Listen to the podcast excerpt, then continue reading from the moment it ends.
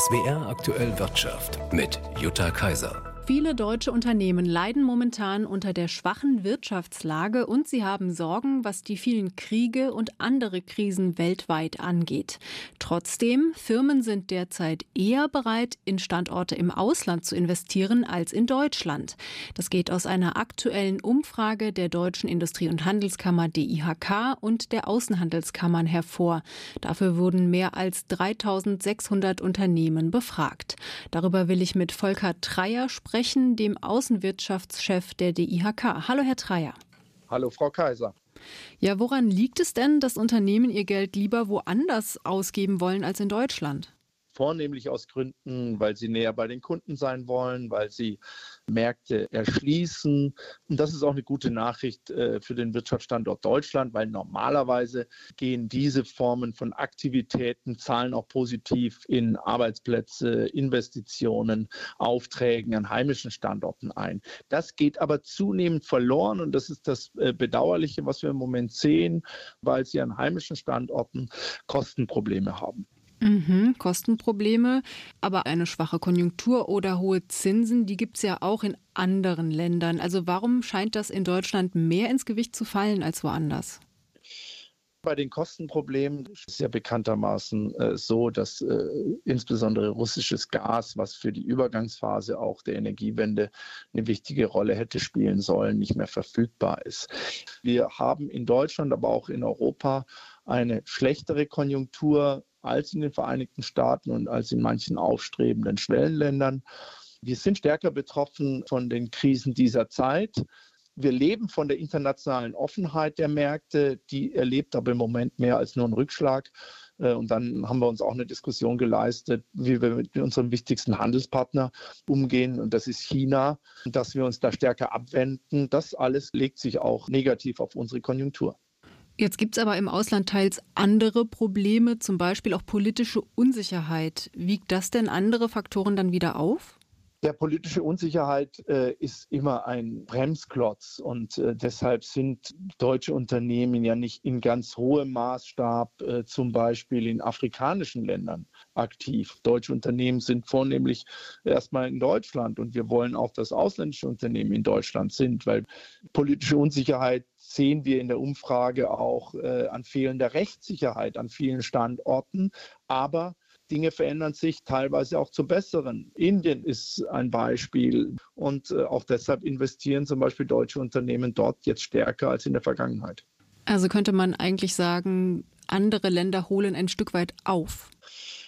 Andere Länder holen auf. Manche Länder wie die Vereinigten Staaten vergrößern den Abstand zu uns. Wir beklagen, seitens der Deutschen Industrie- und Handelskammer, dass wir nicht unser Potenzial ausschöpfen und dass wir im Moment Arbeitsplätze, Investitionen gerade in den Bereichen verlieren, die uns in der Vergangenheit und bis heute stark gemacht haben. Und das ist Industrie.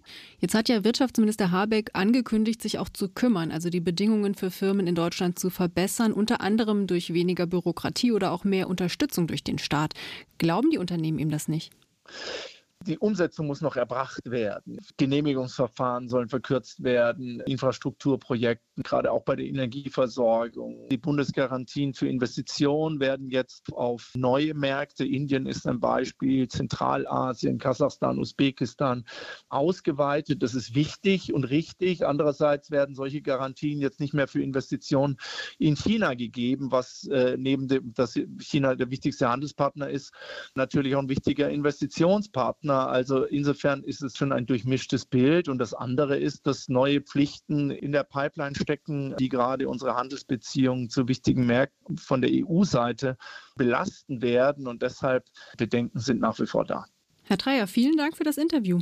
Ich danke Ihnen, Frau Kaiser.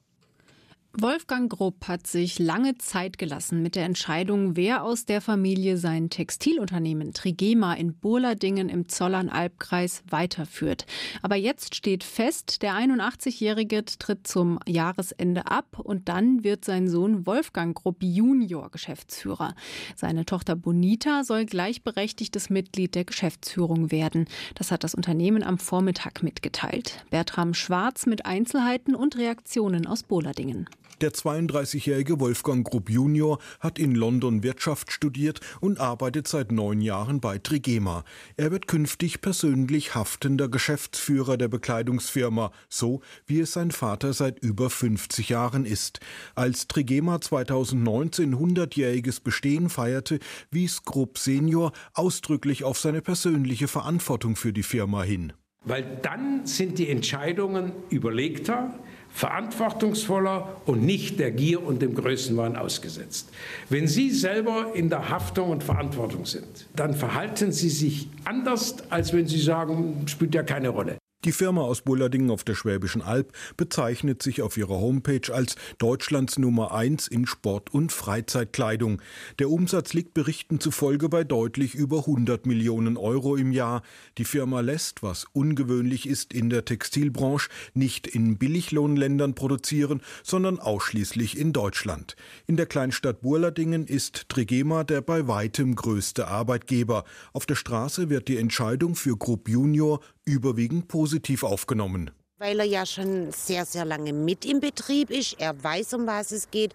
Ich denke, dass er nicht arg groß von dem Führungsstil seines Vaters abweichen wird. Meiner Meinung nach hätte die Frau Grupp das übernehmen müssen und dann zu gegebener Zeit an die Kinder weiter. Ich finde es voll super, dass die Entscheidung jetzt raus ist. Ich finde es auch toll, dass es im gleichen Rahmen bleibt mit der alleinigen Verantwortung vorne dran. Und ich denke, die Familie Grupp macht das federführend wieder zusammen, so wie sie es bisher auch gemacht haben. Und ich wünsche viel Glück und viel Erfolg. Wolfgang Grupp Junior tritt seinen Posten als Geschäftsführer am 1. Januar an. Seine Schwester Bonita und seine Mutter Elisabeth bleiben in leitenden Funktionen bei Trigema.